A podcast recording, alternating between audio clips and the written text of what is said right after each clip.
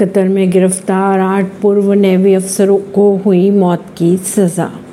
MEA ने कहा, हर कानूनी मदद के लिए तैयार है। पिछले साल कतर में गिरफ़्तार किए गए आठ पूर्व भारतीय नेवी ऑफिसर्स को कतर की एक अदालत ने मौत की सजा सुनाई है।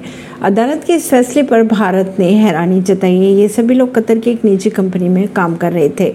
यह कंपनी कतर एमरी नौसेना को ट्रेनिंग और अन्य सेवाएँ प्रदान करती है। कतर ने लोगों पर जासूसी करने के आरोप लगाए थे।